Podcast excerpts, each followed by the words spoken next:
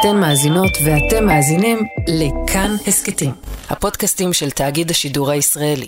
האלימות בהר הבית בחודשים האחרונים ובכלל מתמקדת בנרטיב אחד, אל-אקצא בסכנה. היהודים מפרים את הסטטוס קוו במקום הכי רגיש, מנסים להתפלל בניגוד לנהלים של הוואקף בהר, ואו-טו-טו בונים את בית המקדש. האזור הזה, רחבה קטנה מתחת להר הזיתים, גורר התעניינות עולמית כמו שאף מקום אחר לא זכה לאורך ההיסטוריה, ונראה שזה רק הולך ומתגבר. שלום לכם, אתם מאזינים לעוד יום, אני עקיבא נוביק ואתה יאיר רטינגר. שלום עקיבא.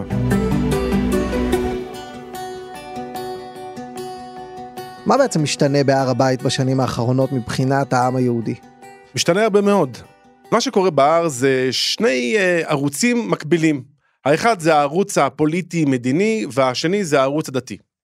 בערוץ הפוליטי-מדיני הר הבית מוגדר כמקום קדוש למוסלמים. הדבר הזה קיים עוד מהתקופה העות'מאנית, מהמאה ה-19, זה מוגדר כמקום שהוא קדוש למוסלמים בלבד. בעצם מאז הכיבוש הממלוכי זה מאות שנים בתפילה מוסלמי. נכון, היו ביקורים של יהודים, פה ושם, זה היה בסך הכל בהתגנבות יחידים, אבל מבחינה מדינית והמצב הפוליטי והמדיני לא אפשר ליהודים כמעט להיכנס להר, השאלה לא הייתה קיימת. במה שקשור לערוץ הדתי, ואני מתעניין בערוץ ההלכתי, גם הפוסקים, גם כאשר הדבר הזה היה אפשרי, הפוסקים ברובם המוחץ אסרו כניסה להר הבית. למה אסרו? לא בגלל שהוא לא מקום קדוש, אלא בגלל שהוא מקום יותר מדי קדוש. בגלל הפחד להיכשל בעבירות של כרת או כניסה למקומות שהכניסה אליהם מוגבלת מבחינה הלכתית, מבחינת הקדושה שלהם. וצריך להגיד שהאיסור על עלייה להר הבית הוא אחד הקונצנזוסים הגדולים בעולם ההלכה. למה אני אומר את זה? מכיוון שגם כאשר היהדות האורתודוקסית החרדית והיהדות האורתודוקסית הציונית התפצלו אי שם קצת לפני ואחרי קום המדינה, עדיין היה קונצנזוס. היית שואל גם רב אנטי ציוני מהעדה החרדית, האם מותר לעלות להר, היית שואל רב ציוני או רב מהרבנות הראשית, כולם היו נותנים לך אותה תשובה עקיבא. לא מוחלט, אסור לעלות להר הבית. אל תתקרב. והדבר הזה, ב-15-20 השנים האחרונות, משתנה באופן דרמטי. רואים את זה במספרים של העליות של יהודים להר הבית, רואים את זה במדיניות של הממשלה. יש שינוי בהר הבית. האם זה עד כדי אל-אקצא בסכנה כמו הנרטיב הפלסטיני המוסלמי? לא. אבל האם יש שינויים משמעותיים מאוד בהר הבית? יש, יש כל הזמן שינויים, הם שינויים גם פוליטיים וגם הלכתיים. בוא נשרטט את ציר הזמן ההיסטורי בגדול, על פי אה, ממצאים ארכיאולוגיים או האמונה היהודית. שני בתי מקדש עמדו בהר הבית. הראשון שבהם נחרב על ידי הבבלים ב-586 לפני הספירה. השני הוחרב על ידי הרומאים, על ידי טיטוס, ב-70 לספירה. מאז ועד היום אין אה, בית פולחן יהודי בהר. מה כן יש? היו הרבה מאוד שליטים, הרבה מאוד כובשים שבנו שם כל מיני מבנים במאות השנים האחרונות, הממלוכים והעות'מאנים, והירדנים שולטים באזור, יש בו מסגד גדול, מה שאנחנו מכירים ככיפת הזהב. שבוע אחד ב-1967, ישראל כבשה, שחררה את העיר העתיקה, ומשם הדברים משתנים. וזה לא קורה ב-67 ולא ב-68 ולא ב-69, אבל לאט לאט ב-10-20 שנים האחרונות, יש קבוצה, יש מנוע שמתחיל לשנות את המצב. נכון, הר הבית הוא הסמל של כיבוש ירושלים ב-67, הר הבית בידינו. אנחנו בתוך העיר העתיקה. אנחנו בתוך העיר העתיקה. הר הבית בידינו, כאן תלמיד, הר הבית בידינו. אבל מיד אחרי המלחמה, הממשלה מחליטה להשאיר את הסטטוס קוו, כמעט אותו סטטוס קוו שהיה תמיד בהר, שבו הוא מקום קדוש למוסלמים. ליהודים מותר לבקר בהר, ואכן זה קורה במספרים מאוד מאוד קטנים. אין כמעט שאיפה אל הר הבית. למה מתגעגעים היהודים? לכותל. למה שהתגעגעו במשך הרבה מאוד שנים, לא חשבו בכלל על הר הבית, גם בגלל שהשאלה לא עלתה, גם בגלל שהיה קונצנזוס הלכתי נגד העניין הזה. אבל משהו קורה לפני 15 שנים. זה קורה פחות או יותר סביב ההתנתקות, לא רק בגלל ההתנתקות, פתאום הר הבית מגיע לסדר היום הדתי-לאומי, של הימין הדתי שמעוניין לעלות להר הבית, מעוניין להפגין נוכחות בהר הבית. אחד הדברים הכי מעניינים זה שלא קרה שום דבר בהר הבית. הר הבית תמיד היה מקום מצד אחד של מתיחות, הייתה אינתיפאדה שפרצה בטענה שהיא תגובה לדברים שנעשו בהר הבית, כאשר שרון ביקר בהר, אבל לא קרה שום דבר בהר הבית, הסטטוס קוו לא השתנה בהר הבית. פתאום המחוג של קבוצות מסוימות בימין הדתי כיוונו להר הבית, מקום שלא כיוונו אליו לפני. אבל אני זוכר את עצמי לפני 20 שנה בדיוק ילד אה, בחטיבת ביניים מתבאס על השר לביטחון פנים צחי הנגבי שלא פתח את הר הבית לתפילת יהודים. אני הייתי בשוליים אז? בהחלט. מי שעלה להר הבית היה מיעוט קטן על גבול התימהוני.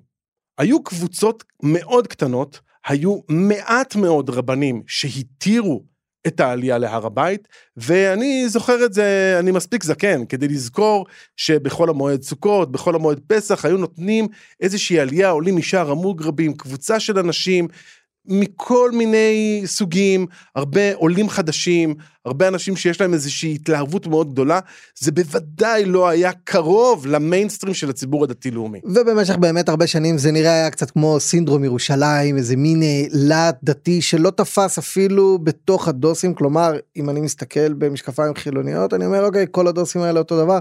אפילו בתוך הדוסים זה היה שוליים. אבל הם תמיד אמרו אם רק תיתנו אם רק תאפשרו אתם תראו שעם ישראל נחשף להר הבית נחשף בכף ובסמך בלשון כיסופים והנה בשנים האחרונות יש זינוק במספרים. יש זינוק אדיר, זה זינוק מטאורי. אם בשנת 2009, שזה כבר תחילת ההתעוררות של יהודים להר הבית, יש משהו כמו 5,600 כניסות להר בכל השנה, כל שנת 2009. בשנה הקודמת, 2021, כבר אנחנו מדברים על 26,000 כניסות של יהודים. שזה כניסות זה לא משתמשים אלא זה כניסות יכול להיות שבן אדם אחד עלה 26 אלף פעמים לצורך ה... לצורך העניין כן, אבל זה לא המצב. אנחנו יודעים שזה מגיע לקבוצות, מגיעים היום. כן. קבוצות של ישיבות בני עקיבא למשל, שהולכות תחת אה, כנפיו של הרב קוק, הרב אברהם יצחק הכהן קוק, הרב הראשי לארץ ישראל, שהוא אסר באופן מפורש את הכניסה להר הבית, הולכים באופן מאורגן, היום נכנסים להר הבית עם הרבנים שלהם. למרות שהרב קוק אה, חלם על הר הבית ומובא בספר של ארמון סגל שתכף נדבר איתו על יחסו של הרב קוק אבל אני מסתכל על גרפים שאנחנו אה, מקבלים מארגון ייראה שזה אחד הארגונים שפועלים ל- לעלייה. רק בחג הפסח כמה מבקרים ב-2005 תשע"ה 650 יהודים עלו להר הבית. 650 עליות. בשנה אחר כך זה קפץ ליותר מ-1000, 1,300, 2,500 ב-2018. והשנה 4,625 כניסות רק בחג הפסח. בתוך שבוע אחד. רק בשבוע. תשמע זה הולך ותופס חזק בציונות הדתית. תופס חזק מאוד, וזה לובש עכשיו צורה של ממסד. מגיעים רבנים, והדבר המעניין הוא שזה לא רבנים, אם אתה מסתכל על הציבור הדתי-לאומי שמתוכו מגיעה התנועה הזאת, אז זה ציבור די מגוון. זאת אומרת, אתה תמצא שם גם את הרב יובל שרלו, שהוא נחשב מהליברלים בציבור הדתי, ואתה תמצא שם גם אנשים בימין או בהארדקור התנחלויות, ואנשים שהם יותר, נקרא לזה, בדלנים מול החברה הישראלית, ואתה תמצא את כולם בהר הבית, יש איזשהו מגוון מאוד גדול של הקבוצות האלה, ועדיין הקבוצות האלה הן קבוצות דתיות לאומיות בגדול, חוץ משוליים חרדיים ושוליים עוד יותר קטנים של חילונים, זה עדיין סיפור שיוצא מתוך הציבור הדתי-לאומי, הימין הדתי. למה זה קורה עכשיו אבל הרי היה בשנות ה-70 את המנוע של גוש אמונים. ואחר כך מנהיגי הציבור הדתי היו נדמה לי יותר אה, דתיים תורניים מהיום. מה קורה עכשיו? באמת שאלה ענקית וברור שזה מושפע מהרבה מאוד דברים. היו קרו הרבה דברים בהר הבית הייתה אינתיפאדה והאינתיפאדה השנייה היו הגבלות יותר גדולות על עלייה. אתה תמצא כל מיני תשובות. אבל יכול להיות שהתשובה הגדולה היא קשורה לסדר היום של הציבור הציבור הדתי לאומי למשל אחרי ההתנתקות.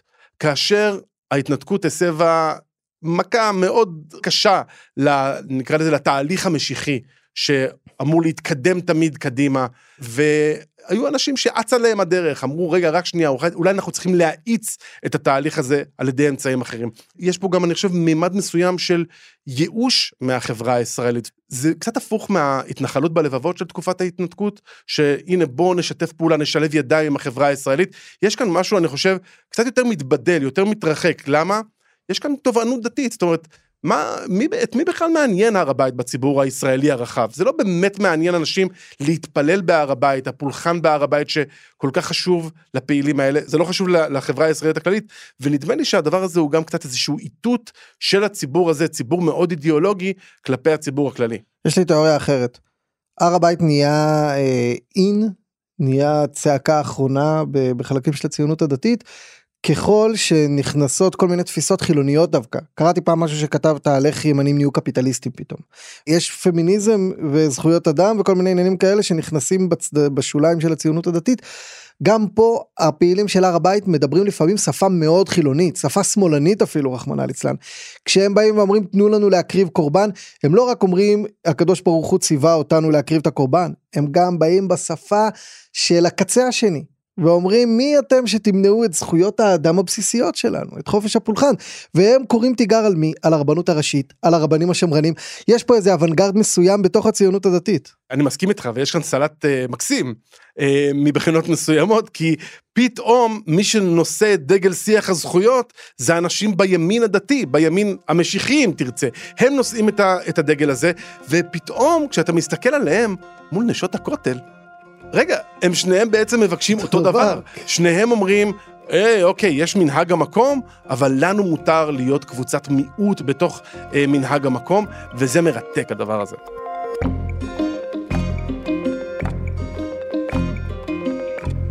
כשאנחנו אומרים סטטוס קוו, למה אנחנו מתכוונים?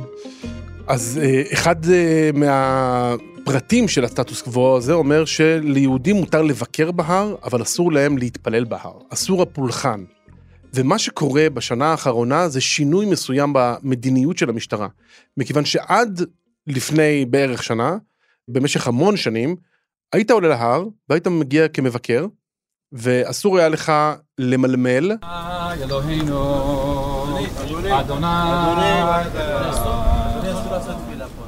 או אסור היה לך בוודאי להתפלל בקול, אסור היה לך לבוא בתפילין וטלית, היית צריך לבוא באמת כמבקר, וזה היה המצב.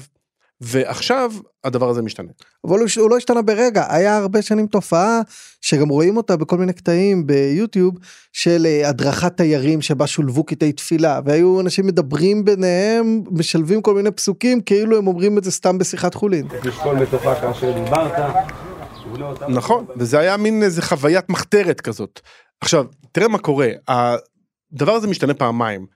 קודם כל מצד המשטרה שהיא באמת מודעת ל...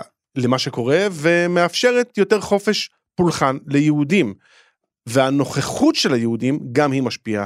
אם בעבר היה שוטר על כל או שני שוטרים על כל שני מתפללים, היום הרבה יותר קשה לפקח.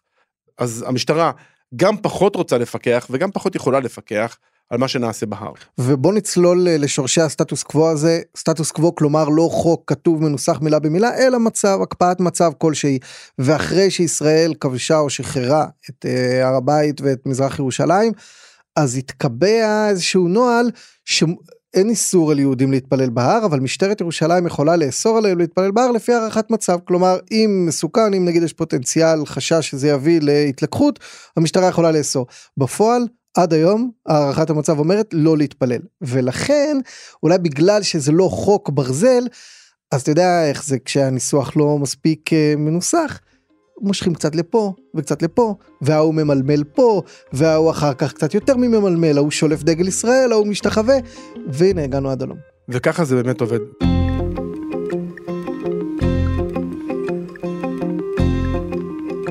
אז בוא נשאל עכשיו, האם באמת אל-אקצא בסכנה? האם יש שינוי בסטטוס קוו?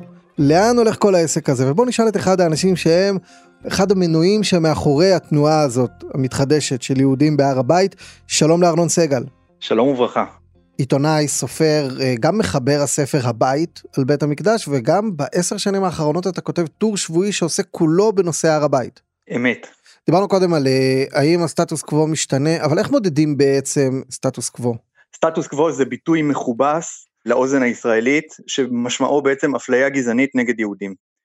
אה, זה פשוט לא נוח לדבר על זה בשפה מפורשת כל כך, אבל זה, כמו שזה נשמע, ככה זה.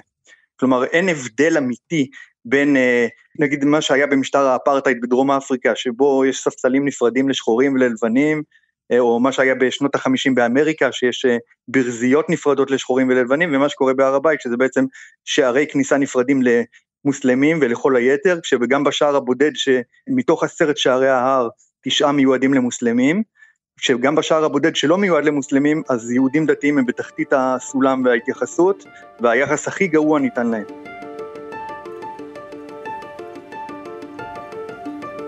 אז איך זה התחיל? כי קראתי בספר שלך למשל על מאות שנים של איסור ממלוכי ועות'מאני, ואחר כך אתה, אתה מתאר את זה כאילו היהודים השתכנעו שאסור להם לעלות להר, אבל העובדה היא שבמשך עשרות שנים של ריבונות יהודית, היה קונצנזוס פנים דתי מאוד מאוד גדול שאסור לעלות להר הבית. סיפר לנו דניאל אופיר העורך איך בצבא כשהיו מבקרים בהר הבית אז הדתיים היו נשארים לשמור על הנשק כי ברור שהם לא ייכנסו להר. איך התנעתם את זה? איך עשיתם את השינוי הגדול הזה בלי הרבנות? קודם כל זה, זה לא אנחנו, זה לא איזה אדם בודד או כמה קבוצת פעילים שחוללה את השינוי, אלא השינוי הזה תמיד, לולא זה היה כבר מוטבע עמוק עמוק בלב היהודי, זה לא היה מצליח. אה, ואני חושב שהיה פה פשוט ניסיון השתקה והכחשה והתכחשות להר הבית, שיתוף פעולה לא קדוש בין הרבנות לבין אה, רשויות המדינה, להוציא את הר הבית מהלקסיקון, שאף אחד לא יעז לדבר על הר הבית, שאף אחד לא יעז להעלות על דעתו לעלות להר הבית, אלא כאדם חילוני, כתייר, לא כאדם דתי.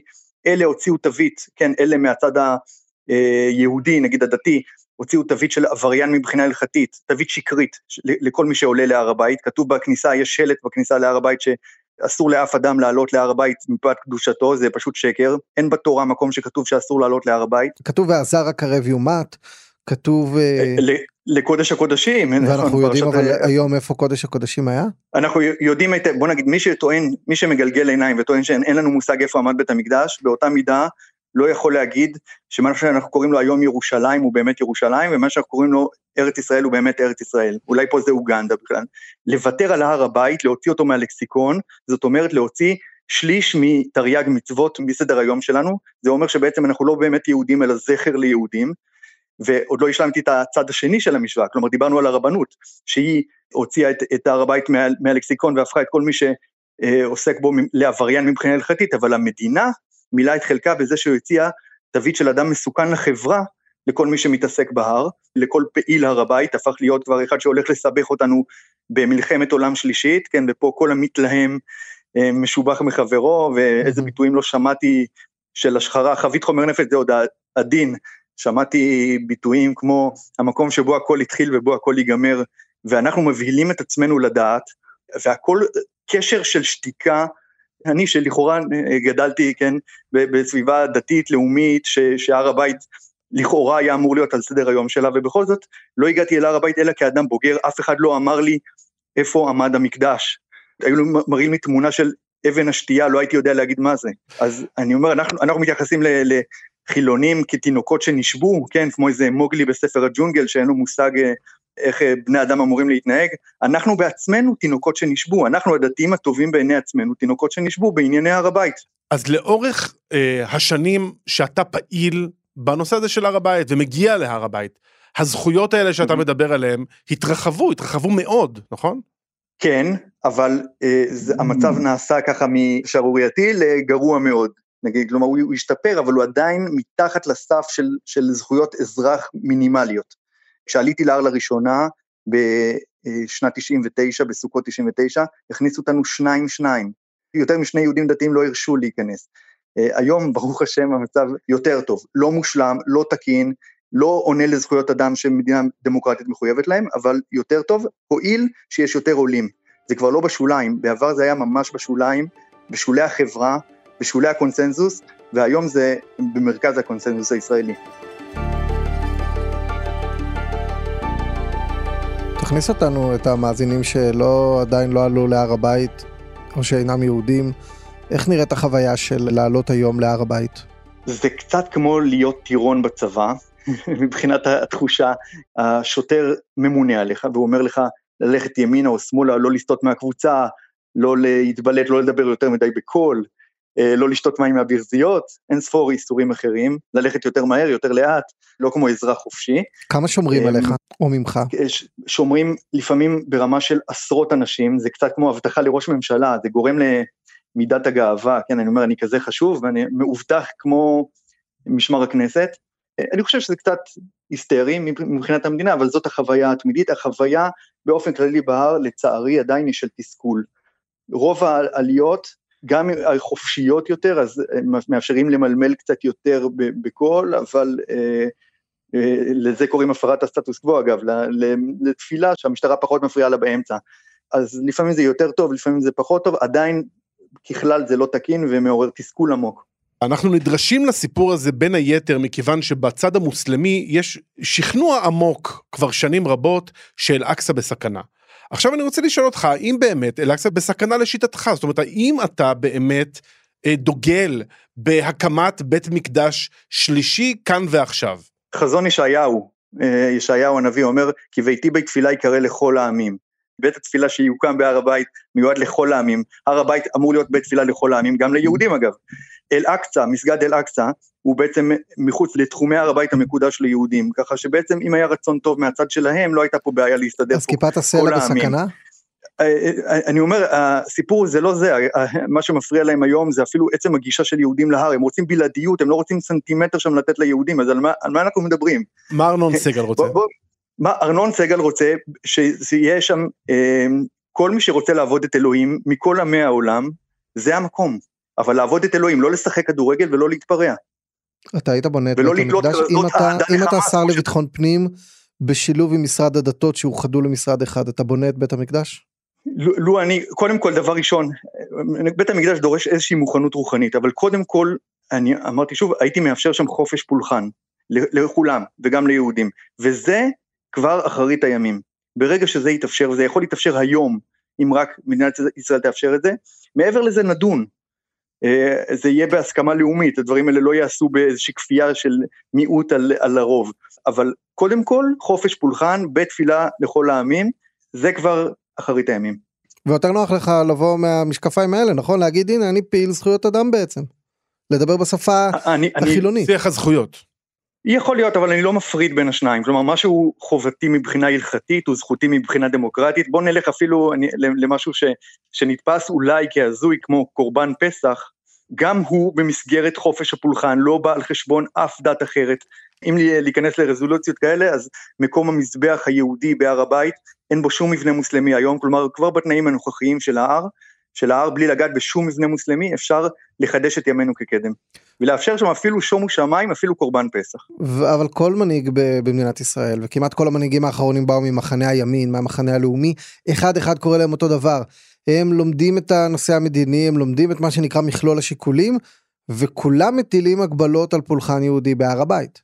אגב, מנימוק שהוא מגובה בהערכות שב"כ וכולי, שהדברים האלה מביאים לאלימות קשה מאוד כלפי יהודים. כן, התפיסה בישראל היא מאוד חילונית, מאוד מנוכרת. השלטון, ולא משנה אם הוא מגיע מימין או משמאל, אני מסכים איתך בהיבט הזה, כל הגיבורים עכשיו מימין שהם נזעקים כי נוח להם, כי הם באופוזיציה, הם, כשהם היו בקואליציה הם, הם נקטו באותה מדיניות, אבל התפיסה היא שהר הבית הוא כאב ראש גדול, ואם היה אפשר להעלים אותו היינו מעלימים אותו, אבל הר הבית הוא הנכס המרכזי של עם ישראל, הסיבה המרכזית שבגללה חזרנו לכאן אחרי אלפיים שנה, וכשנפסיק לראות בהר נטל, ונראה בו נכס, אז כל המצב במדינת ישראל ישתנה. העובדה שאנחנו רואים בו חבית חומר נפץ, אימצנו את ההשחרה, הרי אמר הרב יוסף אלבוים, שהוא מוותיקי העולים להר הבית והפעילים, חסיד בלז אגב, אה, הוא אמר שאיך יכולה להיות הסתירה הזאת, שבמקורותינו הר הבית מוזכר כל כך הרבה פעמים בהקשרים כל כך חיוביים, והר הבית בתקשורת הישראלית תמיד בהקשרים שחורים, תמיד בהקשרים אפלים, תמיד המצב שם שחור, וזאת בעיה שלנו, זו בעיה נפשית, לאומית.